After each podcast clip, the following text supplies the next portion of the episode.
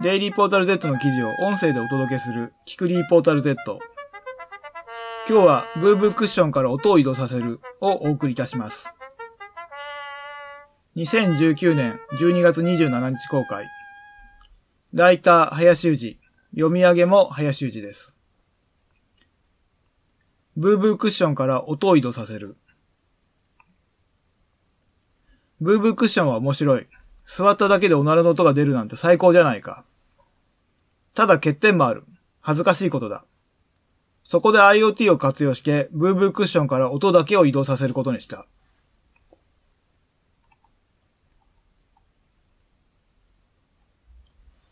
私、林裕二と吉田智文は、IoT3 兄弟とユニットを組んでいる。もう一人、スミという男がいたが、今はいない。IoT、物のインターネットと呼ばれる技術は、エアコンの温度設定にばかり使われているが、それ以外にももっといろんなものを遠隔操作するべきだ。IoT3 兄弟は、そんな IoT の可能性を探るユニットである。過去には瓦割りを IoT 化した。グローブを早く動かすと、遠くにある瓦が割れる。グローブと瓦の間をネットで繋いである。これが物のインターネット、IoT である。正確には瓦は割るのではなく、元から割れていて、その支えが外れるのだが、まあ、些細なことである。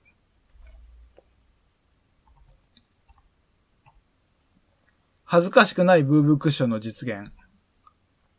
このように IoT を拡張してきた我々だが、今回はブーブークッションの恥ずかしさに向かい合った。その結果、ブーの音を遠くに飛ばすという解決策を発明した。ここで動画が入ります。公園のベンチに置かれたブーブークッション。そこに私が座ります。しかし音は鳴りません。すると、隣のベンチに置かれたブーブークッションと、それを圧迫する装置が動きます。ブー。今、音が鳴りました。つまり、ブーブークッションから音を移動させているのだ。仕組みはこのようになっている。まず、ブーブークッションが押された時のブーの音は、そのクッションからは出ない。音は電子化されて、離れたブーブークッションに送られる。離れたブーブークッションはその信号を受け取ると、物理的にブーブークッションを圧迫させて、電子化されたブーの音を人の耳に聞こえる音に復元する。これでブーの音を移動することができた。送信ブーブークッションと受信ブーブークッション。問題は送信側のブーブークッションから音を取り除く方法である。これはブーブークッションに空気が抜ける穴を開けることであっさりと可能になった。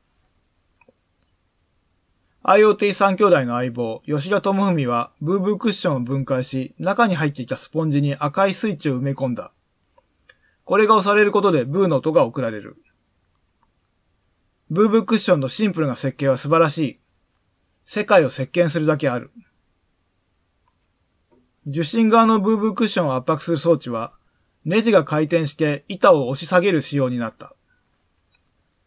ブーブークッションを押すには人間の体重約60キロぐらいの重さで勢いよく押す必要があり、その力が出るアームとなると産業用ロボットぐらいの規模になってしまう。誤作動した時に死の可能性があるため、工夫した。これでブーブークッションの代わりに押されて死亡するという面白いシーンの第1号にならずに済んだ。もっと遠くに飛ばすこともできる。初回は作品の概要がわかるように送信クッションと受信クッションを近くに置いたが、もっと離すこともできる。なぜなら IoT だからだ。ここで動画が入りますが、また口頭で説明します。今、会社でブーブークッションが押されて、ブーの音が電子化されました。電子化された音はビルを飛び出し、近くの公園に移動します。その信号は受信ブーブークッションに吸い込まれます。受信ブーブークッションが圧迫されて音波としてのブーが奏でられます。ブー。今、会社で押されたブーブークッションの音が冬の林に移動しました。IoT なので地球のどこででも鳴らすことができる。例えば、ブエノスアイレスと東京に別れて住む恋人がいたとして、互いの部屋にこの遠隔ブーブークッションがあったら、十分に気配を感じることができるだろう。遠距離恋愛を超えた遠距離倦怠期だ。IoT よ、ありがとう。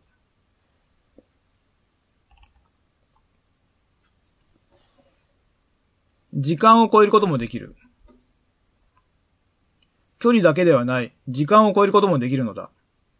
距離と時間、つまり4次元ブーブークッションである。次の動画は昼に座ったブーブークッションの音を10時間後になるように設定した様子だ。ここに動画が入りますが、またその様子を説明します。15時、洋画の会議室でブーブークッションの上に男性が座ります。しかしここでは音が鳴りません。10時間後、午後1時、誰もいなくなった薄暗い会議室で、ブーブークッションはひっそりとなります。ブー。15時に会議室でブーブークッションに尻を乗せた男性は五反田で飲んではしゃいでいます。その頃、ひっそりとした会議室でブーブークッションはなります。IoT ってこんなに叙情的だったんですね。遅れて動作するように設定すれば、ブーブークッションは時をかけます。ブーの音に特化したタイムマシーンとも言えます。次は未来の音を聞きたい。場所を超えて時も超えた。